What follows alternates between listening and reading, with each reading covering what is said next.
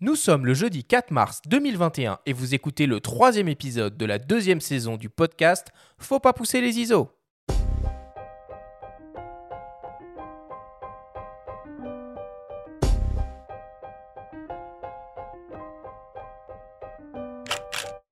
Bienvenue sur Faut pas pousser les ISO, le podcast entièrement dédié à l'image pour tous les passionnés de photos et de vidéos. Je suis Arthur Azoulay et cette émission vous est proposée par le magazine Le Monde de la Photo. Cette semaine, on va s'intéresser aux notions de droit d'auteur et de droit à l'image, auxquelles les photographes mais aussi les vidéastes sont très souvent confrontés. Nous allons tenter de vous expliquer en détail ces deux notions et comment les prendre en compte dans votre production d'images.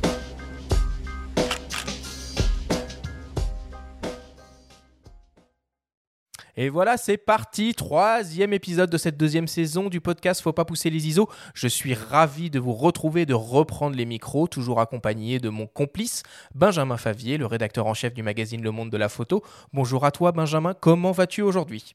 Bonjour Arthur, ça va très bien et on s'attaque à un gros gros morceau aujourd'hui. La saison est vraiment bien lancée là. Évidemment, comme d'habitude, on n'est pas seul et on a le plaisir d'accueillir pour la deuxième fois au micro de Faut pas pousser les ISO, la photographe et avocate Joëlle Verbrige. Alors Joëlle, toi tu es, comme je le disais, avocate et tu es experte des questions de droit d'auteur pour les photographes et de droit à l'image au sens large. Tu gères notamment l'excellent blog Droit et photographie, dispenses des formations et est l'auteur de plusieurs ouvrages et de nombreux articles pour compétences photo sur le sujet. Parallèlement, tu es aussi naturellement photographe. Merci beaucoup Joël de nous faire l'honneur d'être avec nous aujourd'hui. Merci de m'avoir invité surtout. Les présentations sont faites et on commence l'émission avec le Flash Actu.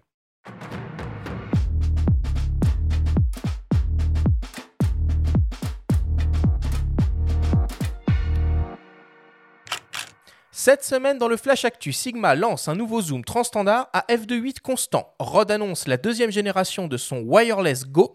Et enfin, l'édition virtuelle du CP, vient juste de fermer ses portes. Le Flash Actu vous est présenté par Fox.fr, le nouveau site des spécialistes de l'image. Sigma lance une nouvelle optique pour hybride 24-36 mm en monture Sony E et L. Il s'agit d'un zoom transstandard polyvalent à ouverture constante en gamme Contemporary. Le nouveau 28-70 mm f2.8 exploite une formule optique composée de 16 lentilles, réparties en 12 groupes avec des verres à faible dispersion et 3 lentilles asphériques. L'objectif offre une distance minimale de mise au point de 19 cm et un rapport de grossissement maximal de 0,3 fois. Il est compact avec environ 10, cm de long replié, léger avec un poids de moins de 500 g et protégé contre la poussière et les éclaboussures. Le Sigma 28-70 mm f2.8 DGDN Contemporary sera disponible mi-mars et proposé au prix de 849 euros. Rode annonce la deuxième génération de son système de micro sans fil à destination des créateurs de contenu. Il s'agit du Wireless Go 2. Le concept est toujours le même, à savoir un système d'émetteur avec micro intégré et de récepteurs extrêmement simple à mettre en œuvre, polyvalent et offrant une très bonne qualité d'enregistrement. La nouveauté est que le système peut désormais gérer deux canaux audio et donc travailler en simultané avec deux émetteurs pour par exemple la réalisation d'interviews. Le Rode Wireless Go 2 livré avec deux émetteurs et un récepteur ainsi que leurs accessoires est proposé au prix de 299 euros.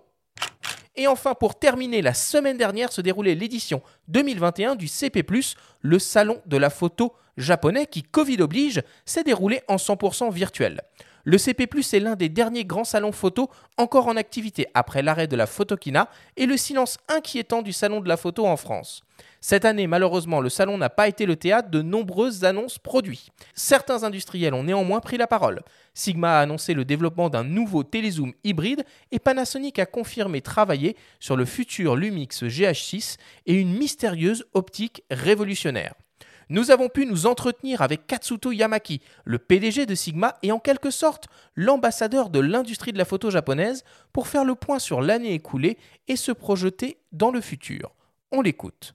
Bonjour Katsuto, merci beaucoup d'être avec nous. C'est un honneur de vous recevoir dans Faut pas pousser les ISO. Uh, merci de me donner la possibilité de m'exprimer à vos micros. Avec maintenant presque un an de recul, quel est l'impact de la crise du Covid-19 sur l'industrie de la photo japonaise? Uh, When the, the, the first wave uh, attacked, the, attacked all over the world, uh, the many company, uh, many sorry, many Lors de la countries première vague de la pandémie liée à la Covid-19, beaucoup de pays ont recouru à un confinement strict.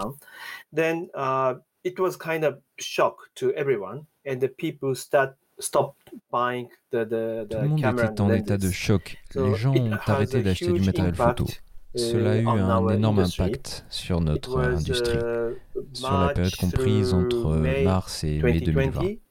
But after that, the, the, the demand uh, Par la uh, suite, la demande en matière d'appareils et d'objectifs a refait surface. De façon assez active, surprenante, uh, le marché a été assez actif à partir de l'été uh, jusqu'à fin 2020. 2020. So, uh, in general, uh, the market uh, was not too bad, I guess. Uh, the the year of 2020 proved that the customers De manière still, générale, la situation n'était pas si uh, mauvaise. requires Cela montre qu'il existe toujours une clientèle pour acquérir du matériel uh, photo. life. Dans combien de temps pensez-vous que les réflexes disparaîtront? I don't think it Je ne pense pas que les réflexes disappears completely, disparaîtront, uh, mais but il it will semble be less and évident less qu'il y en for aura de sure, moins en moins. because On voit à l'heure actuelle almost qu'il y a très peu de zero nouveautés, voire aucune, from dans ce DSLR. domaine. Uh, but the, the only Pentax, Ricoh Pentax will Seul Ricoh, avec les réflexes Pentax, the va poursuivre dans cette voie. I think the, the majority of the La market majorité will du marché va se concentrer cameras. sur les appareils sans miroir, Probably probablement d'ici three trois years, ans. But we, I believe that still that there is a people who love the Mais il y aura toujours des personnes attachées au systems. réflexe. Est-ce que vous allez proposer vos optiques hybrides 24-36 mm en monture Canon RF et Nikon Z? Uh, it requires a lot of work uh, the- Concevoir des optiques ou des appareils pour un système en particulier demande uh, beaucoup de travail. Once we make the, the our product for the system, for example, the new mount from such as Canon Une fois qu'on investit Z, une monture, uh, we, comme la Canon RF ou Nikon Z, il faut s'impliquer sur le long terme. So it requires a lot of uh, research, yeah, market research, technical Cela nécessite de faire research. des études de marché, des recherches sur le things. plan So, technique, tout un tas de choses sur Uh, we lesquelles nous devons nous montrer vigilants. carefully. But we are listening to the customers' voices and the request to make the lenses for Canon R and the Nikon Z. So Nous sommes en tout cas à we are listening l'écoute to them et nous and, uh, envisageons euh, carefully cette considering. possibilité. Quelle est votre vision pour l'industrie de la photo dans les années à venir? Je reste assez positif. Le marché de la photographie uh, n'a cessé de décliner ces dernières années. Mais je pense que the cette chute devrait être uh, enrayée en hit the bottom. 2021. And maybe we see the some positive Peut-être verrons-nous même un léger uh, rebond par rapport à l'année dernière. Par le passé, les utilisateurs de produits d'entrée de gamme investissaient dans du matériel plus expert. Mais ils sont de moins en moins nombreux. But the second reason is that the, the photo enthusiasts, including the professional Tandis que les photographes experts et professionnels achètent moins de matériel également. before. The purchase cycle, cycle Les cycles de renouvellement sont plus longs.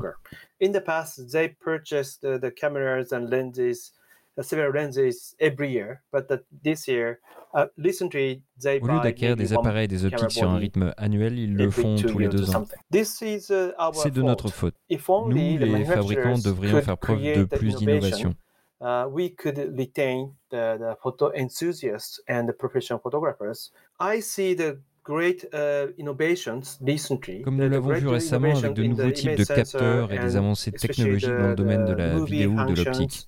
So this kind of uh, technical uh, innovation Ce type could d'évolution create pourrait à the nouveau market générer de la demand demande. Of course, the, we have the many innovations in the lens, uh, te- uh, lens technology too.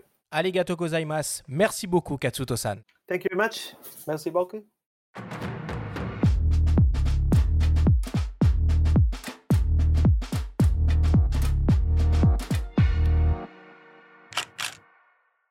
Bon bah voilà pour l'actualité de la semaine. On remercie une nouvelle fois euh, Katsuto Yamaki d'avoir bien voulu répondre euh, à nos questions. C'est assez intéressant hein, ce qu'il euh, ce qu'il raconte et c'est même encourageant puisqu'il estime que on a atteint le fond du déclin du marché de la photo et que ce dernier ne peut donc à présent que remonter. Qu'est-ce que tu en penses Benjamin? Bah, on attendra d'avoir des chiffres avant d'affirmer ça, mais on va l'espérer très fort avec lui par rapport à ce qu'il dit. En tout cas, on voit qu'en attendant, il y a des annonces euh, sympathiques, même s'il n'y en a pas beaucoup, euh, notamment euh, ce Zoom Sigma 2870. pour le 24-36 euh, dans la série Contemporary, ce qui veut dire qu'il est accessible. 850 euros pour un zoom transstandard euh, à f2.8 constant, c'est bien et c'est même une, très bonne chose qui s'inscrit dans la lignée de ce qu'a fait le, grand rival Tamron en montureux. D'ailleurs, je crois, Joël, toi, que tu l'utilises le, 28-75 Tamron, donc ça t'inspire quoi ce genre de, nouveauté? Alors oui, je l'utilise avec son petit frère d'ailleurs, le 1728. Et en fait, ce que ça m'inspire surtout, c'est le, la progression des, optiques compatibles pour les différentes marques d'hybrides. Et je trouve ça très très bien que ça permette un choix plus, plus large. Ça tire un peu les prix vers le bas malgré tout pour éviter d'avoir en permanence les prix hallucinants des constructeurs. Et donc ça permet à chacun de s'équiper. Donc euh, je trouve ça très très bien moi. Benjamin, est-ce qu'il y a des sujets euh, qui n'ont pas déjà été abordés que tu as vu passer dans l'actualité photo cette semaine? Alors, deux choses très rapidement. Un petit clin d'œil euh, à Pentax et au Pentaxiste avec un petit trio de focales fixes déjà existantes mais euh, revues au goût du jour en version HD. C'est les 31 mm, 43 mm et 77 mm euh, de gamme limited. Donc, des petites optiques très sympas qui peuvent encore donner envie de goûter aux joies du réflexe. Euh, qui est euh, quand même de moins en moins à la mode, il faut bien le, reconnaître, et euh, Katsuto l'a dit dans, l'interview, mais il reste des, atouts, dont ces optiques-là. Et puis pour finir, un tacle quand même à Canon, parce que c'est Canon et qu'ils nous ont habitués à tellement mieux. Bon, la sortie du M50 Mark II avec des, petites avancées pour le V-logging, c'est vraiment dommage. Ils gardent les composants du M50 sorti il y a 3 ans, le même processeur, le même capteur on peut penser qu'une simple mise à jour aurait suffi pour euh, euh, le, mettre euh, au goût du jour et c'est vraiment dommage que Canon ne procède pas à des mises à jour plus régulières sur ses produits. Bon, bah voilà pour l'actualité, on passe à la suite. Je te donne de nouveau la parole, Benjamin, pour ta story.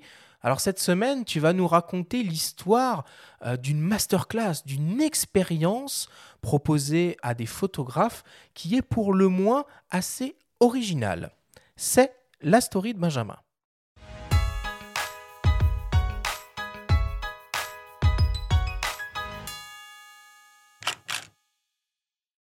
Exposé dans une galerie parisienne réputée, un doux rêve pour la majorité des photographes amateurs. Au cœur du très branché 11e arrondissement, entre des boutiques vantant le zéro déchet et dépoussiérant les vinyles à prix d'or, la galerie des photographes, la bien nommée, n'a pas condamné ses murs à un style photographique. Chantre de la diversité, elle ouvre, du 17 février au 6 mars, ses portes à des œuvres parfaitement hétéroclites, signées de photographes inconnus du grand public. Au marge du monde est l'aboutissement de huit mois de travail dans le cadre d'une masterclass consacrée à l'exposition. Photographe expérimenté dans le domaine, Jean-Christophe Bécher aiguille les participants dans leurs intentions et leur écriture photographique pour qu'ils soient, finalement, en mesure de montrer et vendre leurs images. C'est l'auteur lui-même qui décide ce qu'il expose. Et certains ont créé tout de A à Z durant l'année, d'autres sont arrivés avec. Ils m'ont dit non, je ne veux pas faire de nouvelles photos, j'ai beaucoup d'archives. Ils m'ont amené plein d'archives. Qu'est-ce que là-dedans te paraît le plus intéressant à exposer? Comment l'exposer? Ça coûte relativement cher, c'est 950 euros. Mais si quelqu'un vend trois photos, euh, il rentre dans ses frais puisque la galerie ne prend que 20% sur les ventes. Peu de gens vont acheter la série complète, donc l'idée c'est aussi qu'on ait un peu un arrêt sur une photo, qui est, qui est des petits formats, des grands formats, différents prix. Enfin, il y a aussi cette logique un peu propre à la galerie. Des cyanotypes côtoient des tirages lit. On passe d'un récit absurde mais vraisemblable, fruit d'un astucieux photomontage, à une série noir et blanc au style plus documentaire. La nostalgie nous gagne devant ces instantanés granuleux pris dans des vieux bistrots bruxellois à une époque pas si lointaine où la bière et l'accent belge coulaient à flot jusqu'à l'aube. Luc Willem a présenté environ 800 photos avant d'en retenir 5 seulement. moi, ça m'a apporté euh, beaucoup de rigueur, euh, dans, dans, dans, le choix des photos, dans, dans l'editing euh, proprement dit. Euh, J'avais tendance à faire des photos, comme Jean-Christophe dit, un petit peu euh, comme un photographe des années 70. Hein, je, je, prenais différents sujets. Il y avait une unité de comment de style, mais pas forcément de de, de fond. Et Jean-Christophe euh, m'a appris à comment à faire le tri dans, dans, dans ma photothèque et de mettre ensemble des images qui qui, qui, qui forment des, des, des séries cohérentes. Euh, ça, c'est le, le plus gros enseignement. Venue de Saint-Pétersbourg, Karina Zaitseva souligne l'esprit d'ouverture du public et ne tarit pas d'éloges à l'égard de la French touch culturelle, en comparaison avec ce qu'elle vit au pays des Tsars, où les photographes amateurs marchent à l'ombre. Je trouve que le public français est plus ouvert. Malgré la situation difficile avec Covid, beaucoup des gens sont venus voir l'exposition. Et je répète encore une fois, c'est l'exposition des photographes débutants. Et je trouve que c'est génial, vraiment génial. Euh, en Russie, c'est un peu contraire. Si tu es débutant, ce sont seulement les amis, des amis, des amis qui arrivent te voir. Conquise par l'expérience, Mélanie Arensma, responsable de la galerie, constate un engouement intact, voire accru pour les tirages dans la période actuelle. On a gardé un bon, un bon rythme quand même, je trouve. Et en parlant avec les gens, je me rends compte que comme ils passent beaucoup de temps chez eux, finalement, ils ont envie d'avoir euh, euh, des... En fait, ils ont envie, je pense, de peut-être de décorer chez eux. Ils ont peut-être plus le temps et ils se euh. Alors que notre soif de loisirs est toujours mise à mal par les couvre-feux ou confinements territoriaux, ce type de projet s'apparente à une oasis rafraîchissante dans le désert culturel que nous traversons.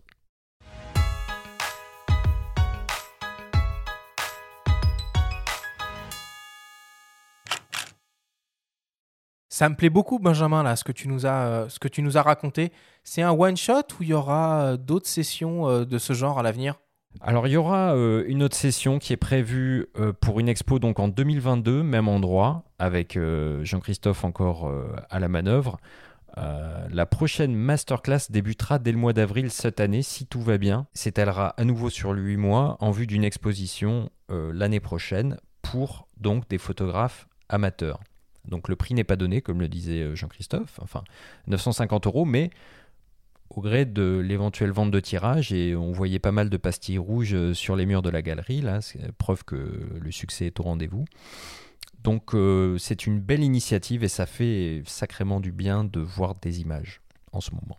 Qu'est-ce que ça t'inspire, toi, euh, Joël, cette, cette histoire? Tu exposes ton, ton travail photographique? Alors j'ai exposé un peu, mais pour l'instant j'ai plus trop le temps depuis quelques années. Mais là j'ai tout encore une série de, de tirages qui sont prêts à exposer. Euh, bah déjà tout ce qui permet aux, aux, amateurs de se faire connaître et de voir un petit peu comment ça fonctionne vraiment dans le monde des galeries, dans le monde des expos, je trouve ça déjà très très bien. Et puis en plus tout ce qui pour l'instant nous permet un peu de sortir de chez nous, c'est pas plus mal aussi. Donc euh, double double bonus.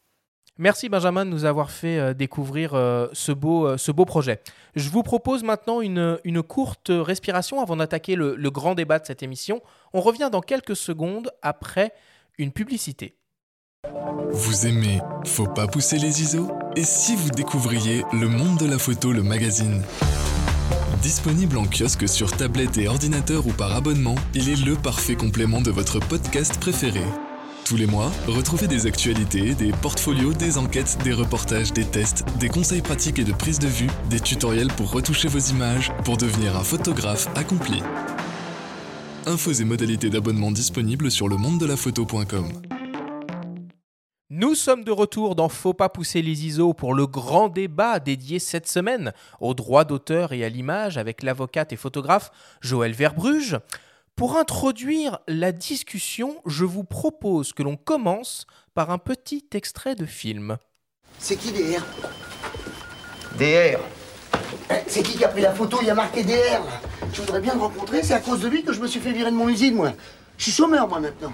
C'est qui, ce monsieur DR Demis Roussos. Alors certains auront peut-être reconnu euh, l'extrait du film Paparazzi euh, d'Alain euh, Berberian, sorti en 98. Alors dans ce film, un père de famille euh, tranquille, qui est interprété par, euh, par Patrick Timsit, perd son travail après la publication d'une photo de lui dans les tribunes d'un stade en couverture d'un magazine People. Alors bien décidé euh, à demander réparation, il se rend donc dans les locaux du magazine et demande à parler au photographe DR, les initiales utilisées pour signer la photo en légende. Alors Joël, évidemment, on va en parler de ce, euh, euh, fameux DR. On va commencer euh, notre discussion autour de la notion de, de droit d'auteur. Est-ce que tu peux nous expliquer ce que c'est le droit d'auteur? Oui, alors le droit d'auteur, en fait, c'est un droit que le législateur accorde à tout créateur d'œuvre qui est réglé essentiellement par le code de la propriété intellectuelle et qui, euh, qui permet à l'auteur bah, de maîtriser la diffusion de son œuvre, de s'opposer à ce qu'on la diffuse sans son accord, de, de, de s'opposer à ce qu'on la modifie sans son accord, etc. Donc il se décompose de pas mal de choses, mais j'imagine qu'on va voir ça dans la suite de, de la discussion. Mais en gros, c'est ça, c'est la protection du droit d'auteur par un droit qu'on estime vraiment attaché à sa personne. Mais en quoi il est si particulier en France? Alors, en France et dans d'autres pays similaires, hein, parce qu'en Suisse, en Belgique, dans les pays de droit latin essentiellement, il est particulier parce que euh, parce qu'il crée une sorte de monopole pendant un certain temps. Alors, je suis obligée de détailler un tout petit peu plus. Il se divise essentiellement en droits moraux d'un côté, droits moraux qui sont perpétuels, qui ne s'éteindront jamais. Donc, une fois que l'auteur sera mort, indéfiniment, derrière, tous ses héritiers pourront exiger le respect des droits moraux. Donc, essentiellement, le respect du droit au nom, et le respect du droit à l'intégrité de l'œuvre. Il y en a d'autres, mais pour la photo, c'est les deux plus importants. Pour la photo et, la vidéo aussi, tout ce que tu dis, c'est valable pour les deux. oui, oui c'est parfaitement valable pour les deux. Et après, d'un autre côté, on a ce qu'on appelle les droits patrimoniaux, qui, eux, comme leur, nom l'indique, visent à gérer la diffusion et l'exploitation de l'image, donc le côté patrimonial, et qui, eux, par contre, vont s'éteindre 70 ans après le décès de l'auteur. Donc ces droits-là, une fois qu'ils sont éteints, on va dire que l'œuvre tombe dans le domaine public. Et ce qui est particulier justement en droit français et les autres droits similaires, c'est que cette protection est relativement longue par rapport à d'autres systèmes juridiques. Euh, et donc, le but, c'est justement d'assurer une subsistance à l'auteur, même si ça reste parfois un peu théorique en pratique, euh, à l'auteur et à ses héritiers justement. Et plus l'auteur va être célèbre, bien sûr, plus les héritiers vont continuer derrière à pouvoir exploiter et peut-être vivre parfois, ou en tout cas euh, retirer des profits de l'œuvre de leur de leur père ou de leur mère. Mais longue, c'est-à-dire? 70 ans après le, le hmm. décès de l'auteur, comme je le disais avant. Hmm. Alors, ces 70 ans, ça se compte, par exemple, si je, moi je meurs aujourd'hui 2 mars, les 70 ans commenceront à courir qu'au 1er janvier 2022 parce que sinon ce serait trop compliqué pour les calculs. Donc quand un auteur est mort en 2021, eh bien on va compter 2022 plus 70 ans. Et alors après ça, l'œuvre tombe dans le domaine public, c'est-à-dire qu'on peut la reproduire sur n'importe quel support sans l'accord des héritiers, mais par contre, on peut pas la changer, on va la modifier et on doit mettre le nom de l'auteur puisque les droits moraux euh, persistent. Est-ce que tu aurais un exemple que tout le monde connaît d'une exploitation comme ça, d'une image qui serait tombée dans le, dans le domaine public? Euh, alors bonne question. Mais simplement, tu prends des, vieilles pièces de théâtre, des vieilles photos des années, euh, je sais pas, des vieilles photos de guerre ou des choses comme ça. Toutes les photos d'œuvres d'auteurs qui sont morts depuis plus de 70 ans au 1er euh, janvier 2021 sont concernés par ça. Alors, un exemple comme ça, non, mais euh, sinon, tu prends la Joconde, tu prends euh, dans, les œuvres célèbres, tout simplement. Tout ce qui est, bah, plus c'est connu forcément, mais ça vaut pour tout. C'est parfois la difficulté d'ailleurs, parce que tu trouves une vieille carte postale sur une brocante, ça arrive très souvent, ce genre de questions. Tu dis, ah, mais ça a l'air super vieux comme carte postale, je voudrais pouvoir la reproduire. Mais en fait, théoriquement, il faut rechercher le nom de l'auteur. S'il n'est pas marqué sur la photo, il faut rechercher le nom de l'imprimeur, espérer qu'il existe encore, et essayer de retrouver ou faire une recherche inversée dans Google ou essayer de retrouver l'auteur pour voir si oui ou non il est décédé souvent, mais s'il est décédé depuis plus ou moins de 70 ans, quoi. Oui, mais tu, tu, dis la Joconde, par exemple, c'est un cas concret pour un photographe. Dans le cas d'une reproduction de l'œuvre, comme elle est hébergée dans un bâtiment euh, officiel Alors, comme ça le change rien, c'est pas, oui, pas le... Non, ça change rien, c'est pas le hmm. Louvre qui a des droits d'auteur. Alors, y a, on pourrait faire euh, rien que sur les, le droit de photographier dans les musées, on pourrait faire deux jours de, de podcast. mais euh, mais il y a des bouquins entiers rien que là-dessus. Hein. C'est hmm. très compliqué. Mais en tout cas, c'est pas le Louvre qui est titulaire des droits d'auteur. Et en admettant, alors je sais pas quels étaient les droits d'auteur en vigueur en Italie au moment où, où De Vinci a peint son œuvre je doute qu'il y en ait, mais en admettant qu'il y ait eu des droits d'auteur similaires à ceux qu'on a aujourd'hui, eh bien, 70 ans après sa mort, l'œuvre tombe dans le domaine public, donc on peut la reproduire sur n'importe quoi, à part que, bien sûr, on ne peut pas la modifier et on doit mettre le nom de l'auteur. Le, principe est le même pour toutes les œuvres. La difficulté, c'est parfois de trouver, de retrouver l'auteur quand c'est, par exemple, une carte postale ou des choses comme ça. Alors, cette notion de droit d'auteur, c'est quelque chose de, extrêmement concret pour, euh, pour un photographe et particulièrement pour un photographe qui travaille euh, sur commande. Il va euh, facturer, euh, entre guillemets, à son commanditaire une partie de frais techniques de réalisation d'une certaine façon et parallèlement à ça, des droits d'auteur qui vont être valables dans un cadre prédéfini. Alors, c'est quoi les, critères et les variables sur lesquels on peut jouer pour déterminer justement le montant de, euh, de ces droits d'auteur alors, les variables, c'est en fait ce que dit le Code de la propriété intellectuelle, c'est que les droits d'auteur doivent être limités à trois égards. Dans la durée, donc la durée pendant laquelle la, le commanditaire, dans ton exemple, va pouvoir utiliser les photos, l'étendue territoriale, Hein, en gros, s'il fait une campagne de pub en 4 par 3 dans sa ville, c'est pas le même prix que s'il va la faire dans tout le pays. Et euh, les supports autorisés. Si tu cèdes des droits pour faire euh, du merchandising ou bien du packaging de, produits et euh, je sais pas de la PLV, donc de la publicité sur les lieux de vente, ça va pas coûter aussi cher que de nouveau si tu refais des 4 par 3 ou si tu fais une campagne de pub à la télévision, etc. Donc il faut toujours que les sessions de droits soient limitées sur ces trois critères-là la durée, l'étendue territoriale et les supports autorisés. Et après, pour fixer le prix lui-même, ben là, il y a plein de solutions. Il y a des photographes qui ont leurs propres tarifs qui sont parvenus à imposer au fil du temps. Et c'est d'ailleurs toujours plus efficace devant un tribunal quand tu as un jugement, quand as une procédure de démontrer que tu appliques ces tarifs-là de manière constante et donc on ne pourra pas contester que ce sont bien tes tarifs mais quand c'est pas le cas on se base par exemple sur les tarifs de l'UPP ou sur les, les barèmes de la SAIF euh, sachant que la jurisprudence majoritaire, et c'est pas un jugement de valeur sur ces barèmes-là, ils sont très bien faits, mais sachant que la jurisprudence majoritaire, bien souvent, euh, consiste à dire ah oui, mais ces barèmes-là, ils sont uniquement indicatifs, c'est vrai, ils n'ont pas une force légale, et donc moi juge, je fais ce que je veux. Et donc ça arrive qu'on arrive qu'on vienne devant un juge avec des décomptes super précis, ça m'est arrivé deux trois fois, et que le juge nous donne raison au centime près. Mais parfois, on arrive avec un décompte qui est super précis et le magistrat, il dit bon, ben ok, il lève un peu le doigt, il dit bon, ben écoutez, euh, le préjudice sera intégralement réparé par l'allocation de 4000 euros. Alors que nous, on était à 17 342 parce qu'on avait fait un décompte super clair. Et normalement, pourtant, le juge ne doit pas le faire. Le juge doit être attentif au vrai manque à gagner que ça a, causé, que la contrefaçon a causé pour le, le photographe. Donc c'est très délicat en fait. Il faut limiter la session de droit, mais c'est pas parce qu'on la limite bien, c'est pas parce qu'on applique clairement un tarif que derrière, en cas de contrefaçon, on arrivera à le faire reconnaître aussi par le juge. Et du coup, qu'est-ce que tu conseillerais à un, photographe qui est en phase de négociation avec son commanditaire? Ce serait plutôt du coup de euh, maximiser euh, les, frais de production ou les droits d'auteur? Alors, ça va dépendre en fait de chaque cas. De manière générale, il faut essayer de maximiser les droits d'auteur pour deux raisons. La première, c'est justement qu'en cas de contrefaçon, que ce soit par ce client-là ou bien même par par quelqu'un d'autre qui connaît pas, il va pouvoir dire regardez, mon tarif habituel, c'est ça. Et donc, moi, comme vous avez utilisé ma photo sans mon accord, eh bien, je vous applique le tarif habituel, plus des pénalités parce que vous avez enlevé mon nom, plus une pénalité parce que vous avez recadré la photo, etc. Donc, c'est forcément plus facile si, en amont, il a une sorte de tarification qui parvient à démontrer, appliquer à chaque fois. Mais il faut être réaliste. Si par exemple, euh, je sais pas, euh, Arthur t'es appelé ou Benjamin t'es appelé pour un, hôtel en Guadeloupe pour aller faire des photos là-bas et qu'on te demande juste trois photos, mais derrière tu as plein de frais faut aller jusque là, frais de déplacement, frais de logement, etc. Euh, si ton devis global c'est, je sais pas, 6500 euros euh, session de droit incluse, ce serait pas logique de dire, ben voilà, c'est 6000 euros euh, pour les sessions de droit et 500 euros pour les frais de déplacement. Fiscalement, ça tiendrait pas la route.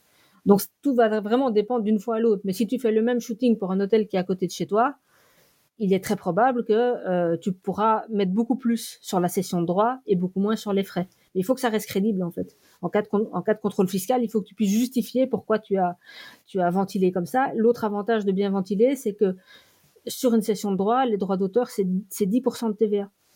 Alors que les frais, euh, les frais de production, théoriquement, c'est 20%. Je sais que certains appliquent 10 à tout, mais c'est très dangereux. Donc, tu as intérêt à mettre plus de droits d'auteur pour avoir une TVA réduite sur un plus gros montant, quoi. En préambule, on a écouté un extrait euh, du film qui euh, faisait allusion à la mention DR. Donc ça, c'est euh, un chapitre très important. Et, que faire alors? Quels sont les recours quand finalement les droits d'auteur ne sont pas reconnus ou quand il y a un abus dans ce domaine? Quels sont les recours pour le photographe? Alors, au final, s'il veut aller jusqu'au bout, le recours, c'est une action en contrefaçon qui peut introduire soit devant un juge civil, soit devant un juge pénal, puisque la contrefaçon, ça reste d'abord un délit. Donc il a le choix de la juridiction devant laquelle il veut aller.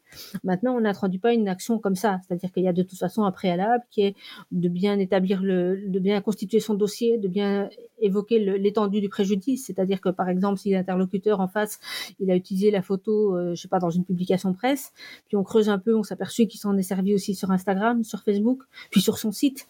Et donc, quand je donne des formations sur ce point-là ou dans mon bouquin qui s'appelle euh, euh, Checklist, on m'a volé une photo, la première chose que je dis, c'est la première heure à ne pas faire, c'est crier très fort sur Internet, ah, on m'a volé une photo, c'est scandaleux, parce que le, le, premier, premier résultat qu'on va avoir, c'est qu'en fait l'adversaire en face, s'il peut, il va vite supprimer les preuves de tout ce qu'il a fait, tout ce qu'il a utilisé. Donc déjà constituer le dossier proprement, calmement, voir toutes les utilisations qui ont été faites, essayer de chiffrer son préjudice. Après, envoyer une mise en demeure, soit tout seul, soit avec un avocat, essayer de négocier. Et dans tous les cas, un mauvais arrangement vaut mieux qu'un très bon procès. Les procédures en contrefaçon, elles sont longues, elles sont coûteuses, quelle que soit la juridiction qu'on saisit. Et il y a toujours un gros aléa qui est celui du critère d'originalité, dont on parlera peut-être euh, après, euh, qui est un critère assez subjectif, mais voilà, qui implique du, photographe qui s'investisse pour bien démontrer euh, quels ont été ses choix créatifs à la, prise de photos, etc. Donc tout ça pour dire que il vaut mieux négocier un montant qu'on estime peut-être inférieur à ce à quoi on aurait eu, plutôt que de se lancer dans une procédure. Après, il y a des cas où la procédure se justifie très très bien, mais voilà, tout va dépendre de, chaque, litige, de, l'importance de l'utilisation de la photo, etc. Un, petit, anecdote d'ailleurs pour DR il y avait une légende. Alors je sais pas. Est-ce que tu peux justement nous présenter ce fameux monsieur ou cette fameuse mystérieuse Madame DR il, y avait, il y avait une légende et je sais pas si elle est vraie qui disait qu'en fait euh, Robert Doisneau, donc Doisneau Robert dans l'autre sens, était arrivé dans, les, dans la, rédaction de je ne sais plus quel journal et avait demandé des droits d'auteur pour toutes les photos publiées avec ses initiales. Je suis incapable, jamais trouvé la confirmation de ça. Quelqu'un m'a dit que c'était vrai, mais je peux pas le, je peux pas l'assurer. Qu'est-ce que ça signifie DR en fait et pourquoi on l'utilise euh, comme ça à à travers? Alors ça signifie, alors ça signifie théoriquement droit réservé. Et historiquement, ça a commencé, enfin, ce type d'utilisation de mention a commencé après la première ou la deuxième guerre mondiale, je crois que c'est la deuxième, où euh, on s'est retrouvé avec tout un tas de photos historiques qui étaient historiquement très intéressantes, mais dont les auteurs n'étaient pas connus, soit parce que c'était par exemple des résistants qui avaient évidemment pas signé leurs photos, soit parce que les auteurs, étaient morts et que c'était pas encore trop dans l'habitude de signer à ce moment-là. Et donc, ce que faisaient les, éditeurs, que ce soit de presse ou d'ouvrages euh, historiques par exemple, c'est de provisionner réellement les, droits photographiques qu'ils auraient payés pour l'utilisation de la photo, donc les sens, euh, au sens comptable du terme, hein, d'où le nom droit réservé, de publier la photo, et puis si quelqu'un se présentait devant eux en disant c'est moi l'auteur ou bien c'est mon père et je vous le démontre, à ce moment-là de payer l'auteur ou, ses héritiers.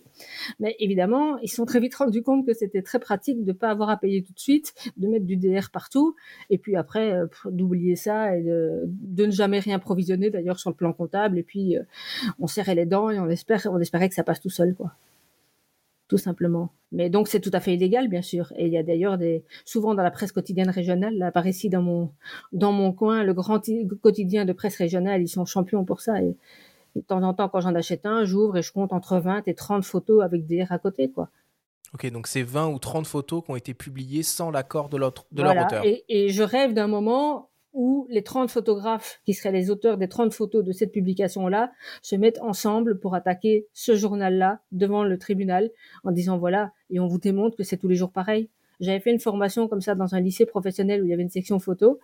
Et le matin du jour où je parlais des droits d'auteur, j'étais arrivée avec trois, trois ou quatre euh, euh, quotidiens. Donc il y avait Le Monde, il y avait le Sud-Ouest, il y avait la République des Pyrénées, parce que c'était dans Béarn et un quatrième.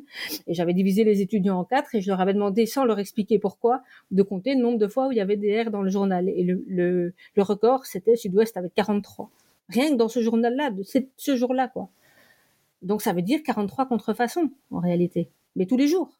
Donc ça, c'est la notion euh, de, de, droit d'auteur. Il y, y a, une autre notion qui, qui, euh, qui existe et qui est très prégnante, notamment sur, euh, sur Internet, c'est la notion de libre de droit. Il y a des sites qui proposent euh, des bases de données d'images dites libres de droit, qu'on peut donc, si je traduis, télécharger gratuitement et exploiter comme on le souhaite. Ça a une valeur légale, ça, ou, ou pas? Ou c'est un écran de fumée géant? En fait, c'est une mauvaise traduction de, de royalty free c'est-à-dire sans droit d'auteur, sans redevance. en, anglais. Euh, en France, comme je viens de te le dire, dans la mesure où les droits moraux sont incessibles, on ne peut de toute façon pas les céder. Donc du vrai libre de droit en droit français, ça n'existe pas. Par contre, il est vrai que ces banques d'images-là, en réalité, ça fonctionne de deux manières. Soit ce sont des banques d'images dans lesquelles euh, des photographes qui sont établis partout dans le monde, notamment dans des endroits où il y a du, droit, du droit anglo-saxon qui est un peu différent du nôtre. Dans ce cas-là, ils peuvent céder tous les droits. Et dans ce cas-là, en vertu de leur loi eux, ça marche. Ou l'autre possibilité, c'est ce qu'on appelle les licences libres, par exemple les Creative Commons. Et en vertu des Creative Commons, en fait, c'est une sorte de, de contrat. Euh, comment est-ce qu'on peut définir ça? J'ai un bouquin entier là-dessus, mais pour le résumer, ce sont des licences qui sont autorisées par l'auteur d'une photo pour dire voilà, moi je vais diffuser ma photo avec telle licence. Il y a un choix entre six licences différentes, avec des prérogatives plus ou moins étendues pour celui qui veut utiliser la photo. Quand ces, quand ces licences sont diffusées dans des pays de droit anglo-saxon, la licence la plus large et la plus, la plus confortable pour l'utilisateur, c'est une licence où il n'y a aucune obligation, même pas celle de mettre le nom. Mais dans les pays de droit latin, comme en France ou, ou dans les pays où il y a un droit moral, ils ont modifié leur système de licence pour qu'il y ait toujours au moins l'obligation de mettre le nom de la photo. Et les gens le connaissent, c'est généralement des petits pictogrammes qui, sont, qui accompagnent les photos. Il y a un Le nom de l'auteur, tu veux dire? Oui, oui, le, pardon, le nom de, le, nom de l'auteur, oui, bien sûr. Et pour, pour, pour, euh, on va dire, pour codifier l'étendue de ces licences, il y a des petits pictogrammes. Il faut aller voir, hein, creativecommons.org. Il y a des petits pictogrammes qui vont, qui vont définir, quand ils sont combinés entre eux, les utilisations que peut envisager l'utilisateur. Donc, par exemple, ça va être uniquement mettre le nom de l'auteur, ou bien uniquement mettre le nom de l'auteur et ne pas vendre à des fins commerciales. Ça, c'est un euro ou un dollar barré. Ou alors, ça va être un S comme share like, ça veut dire diffuser de la même manière, c'est-à-dire que quand on utilise la photo, on ne peut pas vendre ce qu'on a créé, mais par contre, on peut le rediffuser gratuitement. Il y a comme ça une combinaison de ces pictogrammes qui vont faire que de manière légale, on va dire conforme au droit français, on peut le diffuser. Maintenant, ça pose d'autres problèmes parce que, alors c'est assez loin à expliquer, mais sur certains points justement, la compatibilité avec le droit français quand on arrive devant un magistrat n'est pas toujours facile à n'est pas toujours facile à démontrer. Il peut y avoir des Hmm. Mais là, peut-être que si on va, ouais, peut- peut-être qu'on va aller trop dans le détail, peut-être sur ce Oui, point-là, ça mériterait la, la- disons, la voilà, c'est- voilà. En revanche, euh, sur les mentions, donc là, on parle de la mention de l'auteur euh, Mhm. sur la photo. Donc, on a évoqué le DR, on évoque là euh, les Cre- Creative Commons. Est-ce qu'il faut aussi mentionner, dans le cadre notamment de la photo de portrait ou de mode, par exemple, tous les autres acteurs, le maquilleur, euh, le coiffeur, le, le modèle Est-ce qu'il faut que ces noms-là aussi apparaissent euh, en crédit d'image Alors en pratique non, en droit a priori non, sauf si vraiment on va faire une photo d'une, par exemple, d'une coiffure qui est à ce point originale et qui sort totalement du commun que le coiffeur lui-même pourrait ou le styliste euh, capillaire, je ne sais pas comment on appelle ça, pourrait revendiquer un droit d'auteur sur la sur la coiffure. À ce moment-là, oui. Mais en pratique, quand on arrive à des photos comme ça, il y a un contrat en amont. Et a un contrat en amont, c'est le contrat qui va déterminer que oui, il faut mettre le nom du styliste ou du designer de telle ou telle chose. Mais Donc il faut pas arriver comme ça avec ces formulaires, faire signer tout le monde euh, au moment du shooting. Ça, Quand, ça, quand ça c'est un vraiment- vrai projet construit, c'est même plus un formulaire, c'est qu'on fait un petit contrat en amont, on met tout le monde Hmm. dedans et on dit qui peut faire quoi. Parce que l'autre problème qu'on va avoir, c'est d'une part les noms qu'on doit mettre sur la photo. Alors généralement, on met que le nom du photographe, voire le nom du modèle ou de la modèle, parfois, pas toujours. Pour la mode, on met jamais le nom des mannequins, sauf quand c'est des mannequins super connus. D'accord? Mais ce qu'il faut aussi régler dans ce cas-là, c'est l'usage que vont pouvoir faire tous ces intervenants. Est-ce que la styliste peut diffuser les photos pour sa pub, etc. Donc tout ça doit se régler aussi. Donc là, on parle des personnes. Est-ce que de manière plus générale, en ce qui concerne les monuments, en, en ce qui concerne euh, des graffitis dans la rue, quelles sont les modalités de ce qu'on peut, ce qu'on ne peut pas photographier Euh, Par exemple, si euh, je me balade dans les rues de Paris, je prends euh, en photo un tag euh, qui est signé, est-ce que j'ai le droit de le, diffuser? Alors, sans demander à l'auteur Oui, ça j'imagine. Dans ce cas-là, en fait, tu vas toujours raisonner en te posant d'abord la question de savoir s'il y a ou non un droit d'auteur dessus. Ben, sur un tag, oui, potentiellement. Pour autant, toujours que l'auteur du tag puisse démontrer qu'il est original. Et donc, s'il y a un droit d'auteur, toi, tu ne peux pas le reproduire en plein cadre et t'amuser à vendre ce que tu as reproduit. C'est de la contrefaçon. La seule exception qu'on a là-dessus, il y en a deux exceptions. Il y en a une qui découle de la jurisprudence, qu'on appelle la théorie de l'accessoire, qui dit que quand l'œuvre que tu photographies n'est qu'un élément accessoire d'une composition plus large, tu peux, le, tu peux le reproduire sans que ce soit une contrefaçon, et même d'ailleurs sans mettre le nom de l'auteur. D'accord? Et ça va valoir aussi pour une statue qui est sur la voie publique quand tu prends une place entière, etc. Ça, ça vaut pour tout type d'œuvre. Et après, on a depuis 2016 une exception qui est introduite dans la loi, dans l'article L122.5 du Code de la propriété intellectuelle, celui qui regroupe toutes les exceptions, et qui ne vise que les œuvres architecturales et sculpturales qui sont visibles en permanence sur la voie publique, donc pas une exposition temporaire avec trois statues, non vraiment ce qui est installé sur la voie publique. Et dans ce cas-là, il est permis de les photographier. Euh, il est permis de diffuser la photo, sauf si c'est pour en tirer, sauf si c'est à des fins commerciales. D'accord? Donc c'est un peu difficile parce que pour l'instant, on a... ouais, si par exemple on la monte sur un compte Instagram, mais que par Là, ça derrière va. on. Ça, ça va Ah oui. Ouais. Ouais. Dès le moment où tu vas vouloir, par exemple, tu vas vouloir faire une carte postale avec une photo qui montre en plein cadre un bâtiment d'architecte, là, dès le moment où tu vends ta carte postale, ça passera plus.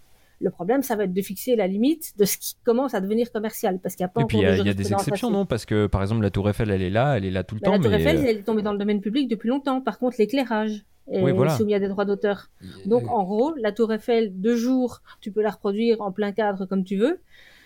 D'accord? La Tour Eiffel de nuit, soit c'est un accessoire de ta photo, soit tu peux pas. En- de nuit éclairée. Hein. De nuit, sans Hmm. éclairage, on s'en fout. Mais euh, Ok, non, c'est euh, intéressant, c'est complexe. euh, C'est complexe, mais c'est c'est pour ça que dans mon bouquin, là, sur le droit à l'image, à la fin, j'ai fait des grands schémas avec des questions, et au fur et à mesure qu'on avance dans, le, dans les questions qu'on se pose, on, on arrive à une, en tout cas, un axe de réponse. Parce qu'il y a plein de subtilités, mais c'est vraiment arriver à se poser les questions dans le bon ordre qui est le plus difficile. On va changer un peu de, thématique et euh, passer à la seconde partie euh, de ce grand débat qui maintenant va être dédié non plus au droit d'auteur mais au droit à l'image. Et en introduction, bah, je vous propose d'entendre le témoignage euh, du photographe et grand reporter Philippe de Poulpiquet qui nous partage ses réflexions sur le débat autour de l'article 24 de la loi de sécurité globale et plus généralement sur la dégradation de ces conditions de travail en France. On l'écoute. Quand on voit des, gendarmes ou policiers nous interdire, et ça je, l'ai vu, d'accéder au début de la manifestation ou avoir des confiscations de matériel euh, parce qu'on se protège, on a des euh, on a des masques à gaz, on a des gants, on a des lunettes. Euh, moi j'ai vu certains confrères où on confisquait ce matériel, ça c'était pas normal. Et si ce, ce projet de loi était amené à passer, on peut pas peut pas travailler dans ces conditions-là. Avant, il était possible de passer, on montait notre carte de presse, on, on était considéré comme journaliste et on pouvait travailler. Et là, ça s'est resserré avec euh, en vision ce, projet de loi. Je sais qu'ils en discutent euh, entre eux euh, et qu'il y a eu des retombées sur euh, sur les policiers sur le terrain et euh, ça s'est tendu en des relations entre entre police, gendarmerie et, et photographes. J'ai pu couvrir des manifestations similaires euh, avec euh, de, la, de la violence aux États-Unis, à Philadelphie où il y a eu, euh, pour d'autres raisons, des manifestations notamment liées à Black Lives Matter. Euh, C'est vrai qu'aux États-Unis, on a l'impression, enfin moi j'ai eu cette impression nette, qu'il était plus facile de travailler.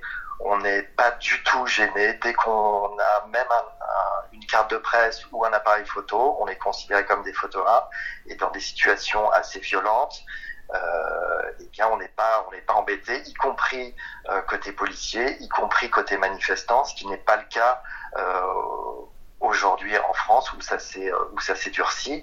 Et encore une fois, euh, un photographe quand il travaille, on est pris en étau entre euh, euh, les manifestants ou les des groupes comme les Black Blocs, c'est difficile de travailler avec eux. Et si en plus on a du mal à travailler euh, avec les policiers, euh, c'est des conditions de travail qui, sont vraiment difficiles. Et ce projet de loi euh, bah, n'arrangera rien du tout. Qu'est-ce que ça t'inspire, Joël, ce témoignage, toi qui suis de près évidemment euh, toute la proposition de loi autour de la sé- sécurité globale On en avait un petit peu parlé euh, ensemble euh, lors de la première saison du podcast. On en est où sur cette proposition de loi et qu'est-ce que t'inspire le témoignage de Philippe de Poulpiquet? Alors, je comprends très bien le témoignage de Philippe parce que c'est, je comprends que sur place et sur le terrain, ça doit être insupportable. Et ce qui est d'autant plus insupportable, c'est que cette fameuse proposition de loi, donc l'article 24 de cette proposition de loi, n'interdirait, si elle est, si elle est votée, pas du tout la prise de vue. c'est juste au moment de la diffusion de la photo et uniquement si la diffusion se fait dans le but de nuire aux membres du force de l'ordre qui apparaît dessus, et que par hypothèse il est reconnaissable d'ailleurs, que ça pourrait être interdit. Et ce qui va se passer en pratique, c'est que, je l'avais déjà dit, c'est qu'il y a déjà plein de choses, plein de dispositions légales qui peuvent avoir aboutir au même résultat et qui existent déjà sans qu'il soit besoin d'en ajouter une autre. Donc ça, on en avait parlé. Mais surtout, ce qui a, le premier résultat, il le dit lui-même, et on le voit dans certaines images de manifestations, c'est que les policiers sont persuadés ou font semblant d'être persuadés, je ne sais pas, en tout cas certains, que ça interdit aussi les prises de vue, alors que c'est faux. Et quand je vois dans, par exemple, les, images que ramènent les reporters de Brut, que des policiers arrivent vers eux en disant non, non, vous n'avez pas le droit de photographier, c'est interdit, c'est interdit, ben non, absolument pas. Et la difficulté, elle est là, c'est que plus la manifestation est tendue, et plus il va y avoir des abus de ce côté-là, c'est-à-dire qu'on va interdire aux photographes de faire leur métier, alors que cette proposition de loi et cet article 24, dans le pire des cas, ne l'interdirait pas du tout. C'est intéressant ce qu'il dit par rapport aux États-Unis aussi, euh, où il y a eu la présidentielle récemment qui l'a suivi. Quasiment tous les pays, oui, c'est euh, ah, plus souple partout qu'ici en fait en réalité. Oui, alors en fait le droit à l'image, très curieusement, alors qu'on ne parle que de ça partout, le droit à l'image n'est pas défini comme tel dans la, dans la loi. Le, fondement qu'on invoque le plus souvent, c'est l'article 9 du Code civil, qui dit tout simplement, ça tient en deux phrases, mais c'est juste la première qui nous intéresse, chacun a droit au respect de sa vie privée. Point. Or, et alors à partir de ce petit article qui fait une phrase, on a déduit que le droit à l'image, qui est le droit à maîtriser l'utilisation qui est faite de son image, découlait aussi de ce droit à la vie privée. Mais en, tant que tel, il n'est pas réellement défini. Donc le seul fondement, on va dire plus ou moins global de ce droit, c'est cet article 9, qui existe aussi dans différentes conventions de droits de l'homme. Euh, après, deuxième chose, on a aussi des dispositions de droit pénal qui s'ajoutent à ça, mais le fondement, il est très simple. Et donc, si on devait le définir, eh bien, ce serait le droit pour chacun de s'opposer dans certaines conditions à la diffusion de son image, mais ces conditions, en fait, sont fixées par la jurisprudence au fil du temps. Donc, au fil du temps, la jurisprudence va tricoter ou parfois détricoter toute cette théorie du droit à l'image qui fait que mon bouquin sur le sujet, il fait 600 pages et que d'une édition à l'autre, euh, il se réduit rarement parce qu'il y a tellement de nuances qui sont apportées, il y a tellement de petites choses qui s'ajoutent en permanence que oui, ça devient compliqué pour les gens, mais en réalité, en, bout de course, la liberté est toujours plus grande qu'on ne le croit. Il y a beaucoup de photographes qui sont très très stressés avec ça, ce que je comprends, parce qu'il y a aussi beaucoup de monde dans la population qui va réagir violemment dès qu'on prend une photo d'eux. Mais en réalité, le principe, en tout cas, quand il s'agit de, mettre en balance le droit à l'image et, euh, le droit au respect de la le droit de, la liberté d'expression du photographe, pardon, et le droit à l'image de la personne photographiée, dans bien des cas, c'est la liberté d'expression du photographe ou le droit à l'information qui prime. C'est juste qu'il faut pouvoir l'argumenter, il faut pouvoir expliquer pourquoi. D'accord. Et du coup, ce, droit s'applique à qui? À toutes les personnes euh, À des objets À des lieux À des animaux À des euh, personnalités publiques À des représentants de l'État euh, À qui? Alors déjà, à toutes les personnes vivantes, quelles qu'elles soient, célèbres ou pas célèbres. Après, ce qui va changer, c'est parfois les, comment dire, l'appréciation de ce qu'une personne est dans le cadre de sa vie professionnelle ou dans le cadre de sa vie privée va changer selon les cas. C'est-à-dire que si tu prends, tu prends en photo un homme politique en plein meeting, il va pas pouvoir évoquer la violation de sa vie privée puisqu'il est dans son activité euh, professionnelle. Par contre, si tu détournes l'image, par exemple, de son, de son contexte pour la publier ailleurs, il pourra invoquer une violation de son droit à l'image. Donc, en fait, même si le même article sert de fondement aux deux droits, ils sont pas toujours invoqués de la même manière. Mais en tout cas, le droit à l'image s'applique pour tout le monde, toutes les personnes vivantes. Euh, après, on a étendu à partir de là, on a étendu un droit à l'image des choses et des biens qui va en gros être plus simple à gérer. Parce que là où pour le droit à l'image des personnes, on va faire une distinction selon que l'utilisation de la photo est artistique euh, ou à des fins d'information ou encore commerciales, pour le droit à l'image des biens, c'est beaucoup plus simple on va considérer dans tous les cas qu'on peut reproduire l'image d'un bien. Alors je ne te parle pas des biens qui sont des œuvres d'art hein, dont on a parlé tout à l'heure, mais des biens sur lesquels euh, il n'y a pas de, droit d'auteur, par exemple un chien ou une maison classique ou n'importe quoi. Euh, on peut reproduire l'image de ce bien sauf si le propriétaire démontre que cette, cette reproduction lui cause un trouble anormal. On donne un exemple qui permet de bien comprendre. Ouais, il faudrait être concret parce que là. Oui, ben, justement, je, donne un exemple. Alors, par exemple, le, le, le Bélem, le vieux gréement, il appartient à une association loi 1901 Et pour financer l'entretien du bateau qui coûte très très cher, l'association organise des stages de voile euh, et vend aussi des maquettes du bateau, des, des belles photos encadrées, etc. Et un jour, l'association s'aperçoit que euh, une petite société s'est créée et a créé un point de vente, notamment dans un des ports d'attache réguliers du Belém, et vend des photos pourries, des, des, des, reproductions et des maquettes made in China, etc. Et donc, elle assigne en disant, attendez, nous, on est propriétaires du bateau, on vous le démontre, vous, vous vendez des reproductions qui font que nous, on perd les clients qui achètent chez vous. Or, en perdant les clients qui achètent chez vous, on perd aussi des fonds qui nous permettent d'entretenir le bateau. Donc, on, subit un trouble anormal du fait de l'utilisation de l'image de notre bien. Il y a plein d'exemples, hein, mais ça, c'en est un qui montre bien le type de trouble anormal qu'il peut y avoir. Et donc, ce sera toujours au propriétaire du bien d'expliquer et de démontrer en quoi l'utilisation de l'image de son bien lui crée un trouble anormal. Mais alors, en tant que photographe sur le terrain, il faut faire quoi pour être dans les clous euh, et pour pas passer pour un uluberlu? Est-ce qu'il faut euh, tout le temps avoir des attestations sur soi? Est-ce qu'il y a des codes de bonne conduite? Euh, Qu'est-ce que qu'est-ce qu'il faut faire? Alors déjà, déjà, la première chose à faire, c'est toujours prendre la photo et de se poser des questions après. Surtout pour le droit à l'image des gens, quand on fait des fautes de la photo de rue, si on commence à dégainer mon bouquin pour savoir si on peut le faire ou on peut pas le faire, ben le mec, est, enfin le sujet, il est parti depuis longtemps, il y a plus de lumière et c'est fini. Donc d'abord faire sa photo et puis se poser des questions après. Après, ça va dépendre, comme je le disais, pour le droit à l'image des personnes, du type d'utilisation qu'on veut faire. La meilleure chose à faire, si on voit que vraiment une photo a du potentiel, et surtout si on est là pour faire de, la photo artistique, comme de la photo de rue par exemple, c'est d'aller voir la personne, dire tenez, regardez, je suis artiste, j'ai fait cette photo de vous, j'aimerais bien pouvoir vous l'envoyer. Est-ce que vous pouvez me laisser votre adresse mail ou votre numéro de téléphone et on échange après? Parce que l'avantage de ça, c'est que soit c'est une, utilisation à des fins artistiques, auquel cas la liberté du photographe est relativement large et dans la plupart des cas, il peut utiliser la photo. D'accord? Je verrai après quelles sont les règles pour ça. Soit vraiment la photo a beaucoup de potentiel, il voudrait bien en faire par exemple, je sais pas, des cartes postales, des posters. Dans ce cas-là, il faut obligatoirement le nom de la personne, mais s'il n'a pas, pas pris les coordonnées de la personne en partant, c'est pas facile. Je déconseille de commencer à dégainer des autorisations, des attestations en rue. C'est ridicule. Juste prendre, prendre le numéro de téléphone en disant voilà, je vais vous offrir la photo. Je la trouve vraiment très bien. Et à partir de là, on discute après en fonction. Parce que si en bout de course la photo est ratée, c'est pas la peine de batailler. Alors Joël, est-ce que tu peux me préciser quelque chose? Parce que j'ai souvent été témoin de, de, de, de, réactions un peu violentes et épidermiques, euh, notamment dans l'exercice de la street photo. Euh, est-ce que quelqu'un peut s'opposer à ce qu'on le prenne en photo? Alors normalement non.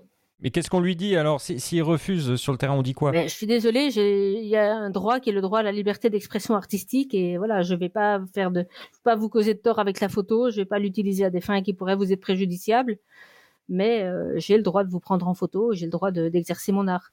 Et l'arrêt le, le plus important à ce niveau-là, c'est un arrêt qui est sur mon blog. Si les auditeurs veulent chercher, faut aller dans mon blog où je vous enverrai le lien, mais sinon tapez un article qui s'appelle La jurisprudence ne perd pas la tête. Et c'était un arrêt qui été rendu en 2008 par la Cour d'appel de Paris, qui concernait une photo de François-Marie Bagné, qui avait été publié dans un bouquin qui s'appelle Perdre la tête. Et sur cette photo, il y avait une dame très BCBG sur un banc qui tenait en laisse un petit chien. Et avec l'autre main, elle tenait son téléphone. Elle était en pleine conversation téléphonique. Et le photographe qui avait dans cet ouvrage publié des photos de plein de photos de rue en fait faites dans Paris essentiellement je crois d'ailleurs même exclusivement.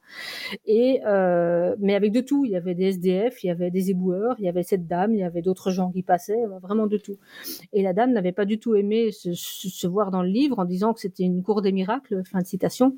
Et donc elle avait assigné à la fois le photographe et l'éditeur en disant vous avez violé mon droit à l'image et euh, avant cet arrêt-là, il y avait eu déjà pas mal d'arrêts qui, qui allaient un peu dans tous les sens, ce qui fait que les photographes savaient plus trop quoi faire.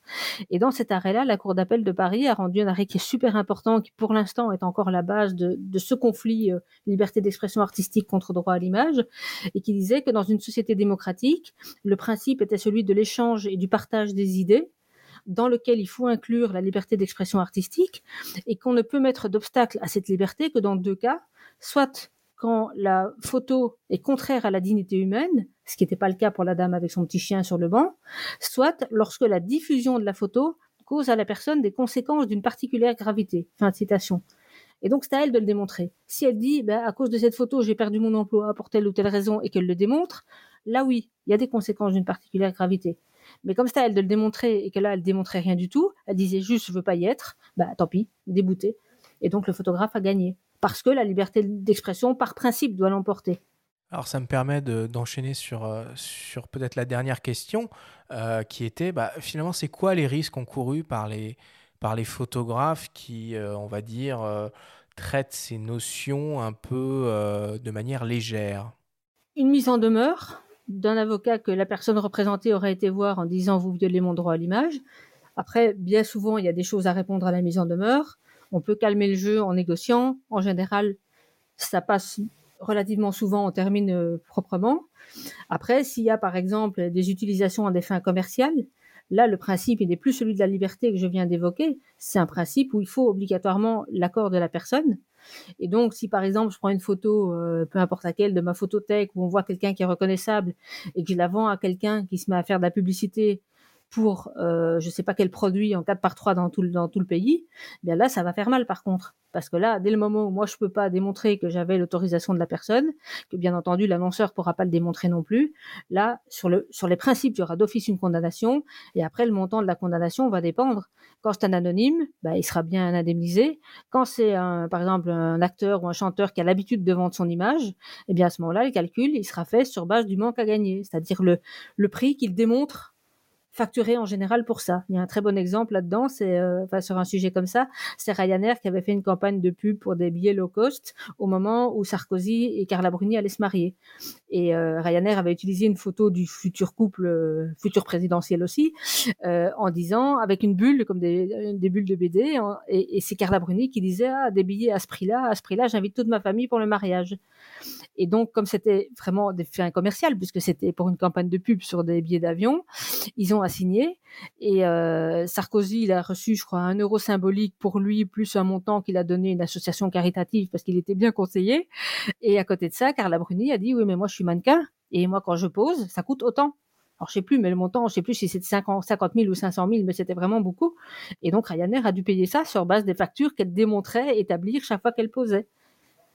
Donc plus la personne est connue, en réalité, plus on va fonctionner en termes de manque à gagner si cette personne vend aussi son image et peut démontrer qu'elle a vendu son image. Mais ça, c'est donc c'est juste pour les utilisations commerciales. Quand c'est un litige liberté d'expression artistique contre droit à l'image, en général, c'est bien moindre. C'est fou à quel point on pourrait faire euh, des débats sur presque tous les points qu'on a abordés un par Bah, un. ces formations, généralement, elles durent, je peux faire une journée ou deux journées entières rien que là-dessus, parce que les questions rebondissent en permanence.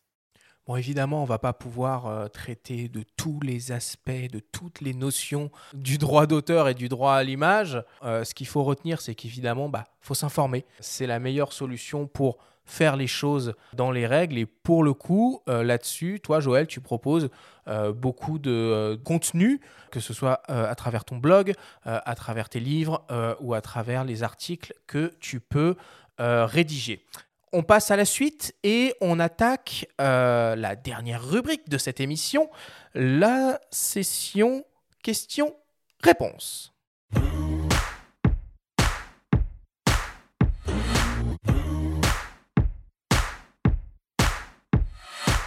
Alors je vous rappelle que toutes les semaines, vous avez la possibilité de poser des questions euh, à nos invités sur le, thème du jour, en quelque sorte. Euh, ça se passe euh, principalement sur, sur notre compte Instagram. Alors cette semaine, on a reçu pas mal de questions sur les notions de droit d'auteur et de droit à l'image qu'on va, qu'on va te soumettre, Joël. Mais on va un peu corser l'exercice par rapport à la semaine dernière, puisque maintenant, tu vas avoir 30 secondes uniquement pour tenter de faire la réponse la plus claire possible. Alors la première question nous vient de Street Photo Emily. C'est pas vraiment une question, c'est plus une réflexion. Le sujet du droit à l'image en photo de. Alors on en a un peu euh, effleuré euh, quelques, euh, quelques parties, mais qu'est-ce que tu pourrais nous dire là-dessus en 30 secondes? C'est parti. Gardez confiance, faites vos photos, posez-vous les questions après et n'abordez jamais une utilisation commerciale sans l'accord de la personne. Ah bah tu vois, j'aurais dû faire un Non, timer alors là, de le chrono, 15 secondes. il est mort. Tu l'as rétamé le chrono. Sinon, j'ai 700 pages. mais- Non, Mais bravo, moi ça, ça me plaît, hein, l'idée de déclencher et réfléchir après, moi c'est ça que je retiens du débat. C'est Ouais. génial, c'est euphorisant, ça fait plaisir. Deuxième question qui nous vient de Hervé underscore Wolfer underscore photo. Et il se demande est-ce que les modèles qu'il photographie peuvent vendre elles-mêmes leurs photos? Euh, non, pas sans l'accord du photographe. C'est pas parce qu'on est le sujet d'une photo qu'on a des droits d'auteur dessus. Par contre, ce que je vous conseille, c'est de le contractualiser et de prévoir que si la modèle vous amène un acheteur, eh bien, vous, vous intéresserez la modèle. Ce sera la meilleure façon de l'intéresser, de de l'aider à développer votre clientèle à vous. Bah voilà. Non, mais euh, 15 secondes, ça va être bien, je pense, pour euh, la semaine prochaine. C'est très clair, c'est très précis, il n'y a pas de souci. Ok. Euh, J'ai encore une troisième question. Alors, elle n'est pas pour toi, Joël. Euh, je, te Ah. la, je, te la, je te la dédie, euh, Benjamin. Euh, elle n'a absolument aucun rapport avec le droit d'auteur et le droit à l'image.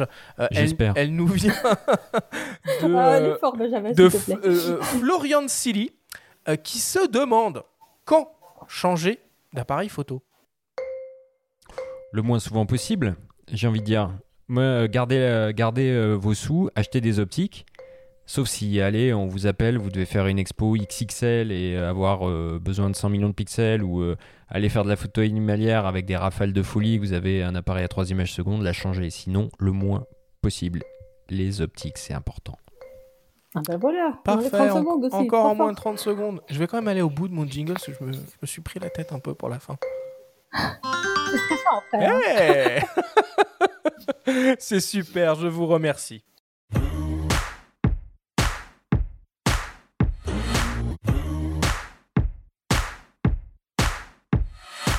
Euh, merci beaucoup Joël d'avoir été avec nous, d'avoir partagé euh, une partie, une infime partie de tes connaissances euh, et de ton, euh, et de ton savoir. C'était un véritable Merci à vous, plaisir de t'avoir avec court. nous. On va le faire, on, va le refaire, je pense, à chaque saison, euh, une émission comme ça. Si tu veux, oui, change de sujet après. Sinon, on va les lâcher. Euh, Joël, quelle est ton actualité en ce moment? Et là, là, je termine, enfin, j'essaye de terminer un bouquin sur un sujet précis du droit d'auteur. Bon, je sais pas trop en dire, mais ce sera un point très précis et très anxiogène du droit d'auteur. Donc, euh, les gens qui me lisent régulièrement doivent deviner déjà ce que c'est. Et, euh, puis pendant ce temps-là, l'éditeur travaille sur la couverture. Là, ce sera chez 29 bis. Euh, donc voilà. Et puis après, j'ai énormément, énormément de dossiers et de boulot. Donc l'écriture va pas aussi vite que je veux, mais j'y travaille. Voilà qui est dit. La semaine prochaine, on va parler vidéo et plus particulièrement de la phase du montage en post-production. Nous aurons le plaisir de retrouver pour la seconde fois le vidéaste Olivier Schmitt ainsi que la vidéaste formatrice et auteur Aurélie Gonin. Ils partageront avec nous toutes leurs astuces pour se lancer sereinement dans l'exercice du montage vidéo. Merci à tous de nous avoir écoutés, prenez soin de vous et à la semaine prochaine.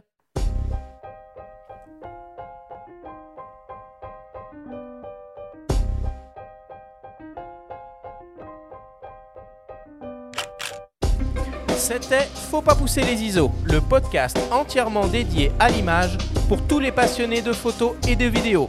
Abonnez-vous à notre chaîne et retrouvez l'intégralité de nos émissions depuis toutes les plateformes comme Spotify, Apple Podcasts, Google Podcasts, Deezer et YouTube. Rendez-vous jeudi prochain pour un nouvel épisode. D'ici là, faites de la photo et n'oubliez pas, faut pas pousser les ISO.